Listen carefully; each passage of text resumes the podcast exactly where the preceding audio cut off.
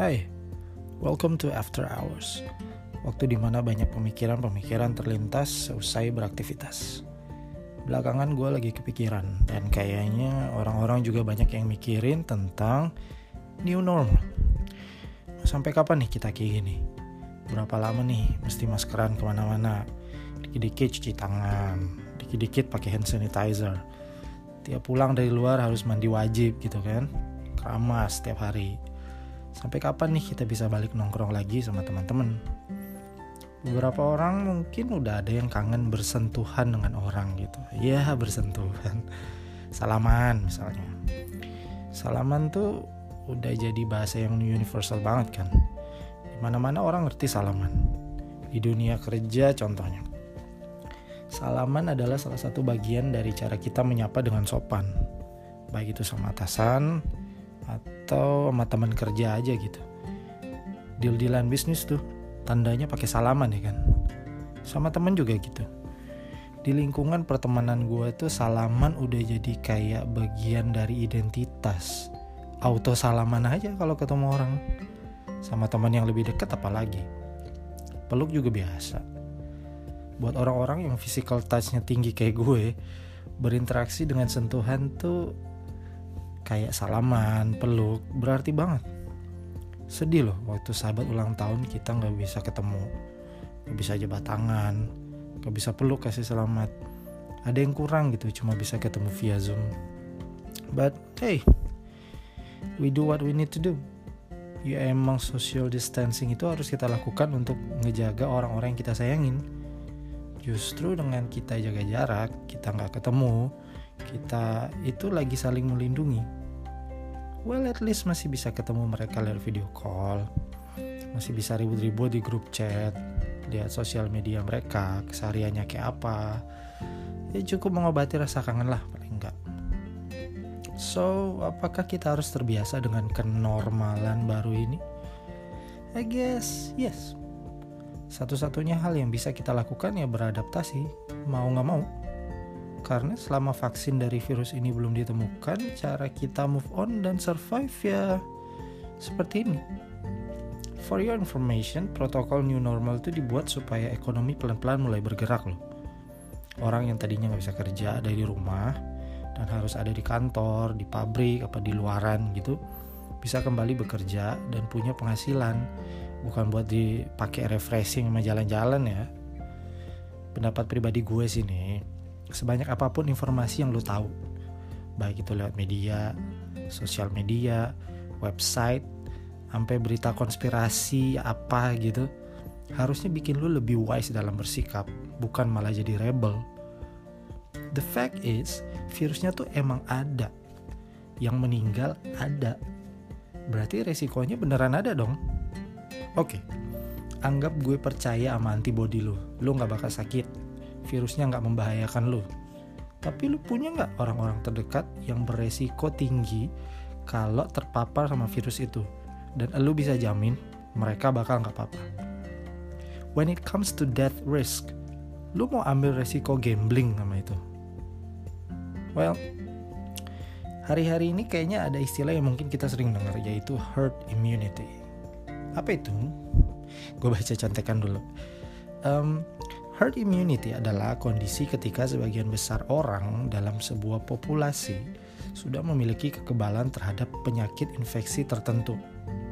Nah, kondisi herd immunity bisa dikatakan terjadi ketika persentase orang yang memiliki kekebalan mencapai 70-80% dari sebuah populasi. Hmm, gimana caranya tuh? Nah, ternyata buat dapat kekebalan ini caranya itu adalah dengan bersentuhan dengan virus tersebut. Nah, salah satunya kalau nggak vaksin, kayak disuntik gitu ya, kayak imunisasi, ya kita membiarkan diri kita terpapar gitu, terinfeksi, dan kemudian kita harus berhasil sembuh sehingga tubuh kita itu jadi kebal secara alami terhadap virus itu. Nah, semakin banyak orang yang terinfeksi dan sembuh, semakin banyak juga orang yang kebal dan herd immunity ini akan terjadi. Tapi herd immunity ini tuh kalau mau dibiri uh, dikatakan terjadi secara alami itu perlu waktu yang cukup lama loh. Dan resikonya terlalu besar men. Apalagi di Indonesia nih negaranya kepulauan.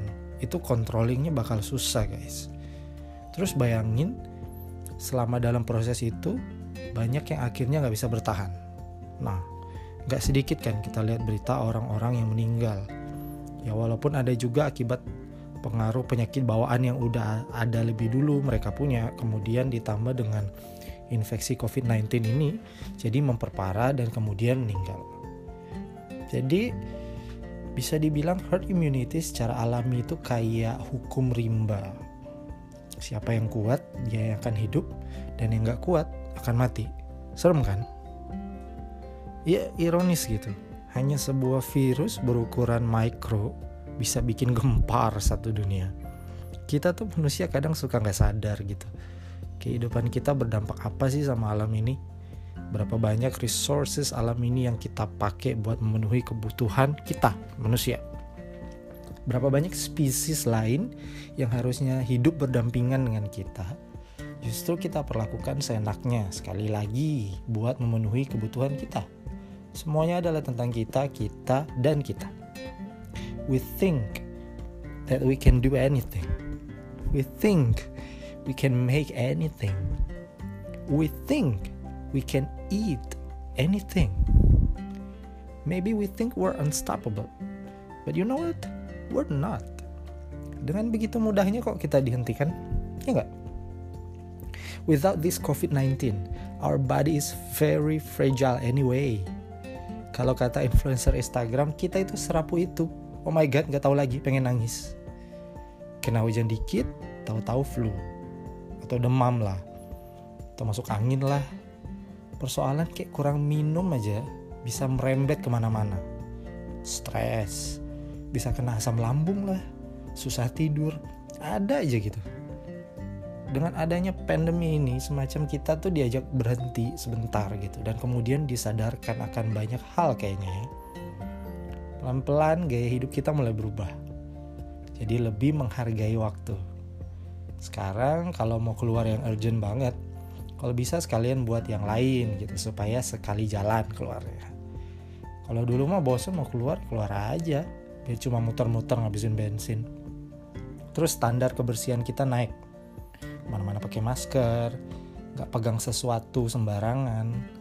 Kesehatan juga jadi lebih diperhatiin jangan sampai sakit apa drop jadi pada mulai olahraga minum jamu terus jadi lebih banyak di rumah sekarang kan dan tapi apakah kita kemudian bisa nggak survive nih dari kondisi ini? I believe we can. Kalau dilihat dari sejarah, kita manusia tuh berhasil melewati beberapa macam wabah semacam ini kok. Uh, flu Spanyol, kolera, SARS, cacar air. Dulu sempat jadi wabah loh cacar air itu. Dan masing-masing wabah itu merenggutnya sampai puluhan juta nyawa. But in the end, as a human race, kita itu pernah bisa melewati kondisi seperti itu dan membuat kita semakin kuat, baik secara antibody dan juga mentality. So, I hope semoga vaksin dari virus ini cepat ditemukan dan semakin banyak orang yang sembuh dari rumah sakit. Untuk kita yang sekarang dalam keadaan sehat dan bisa beraktivitas walaupun terbatas, tetap semangat ya. Gue percaya kita semua belajar sesuatu dan juga berubah sama tetaplah hidup walaupun gak berguna ya. Nggak, nggak, nggak. tetaplah hidup. Nanti kita bawa cerita tentang masa ini dan bagaimana itu merubah hidup kita. Ke anak cucu kita nanti. Hey don't lose your hope gak ada yang abadi kok. Even corona. Gitu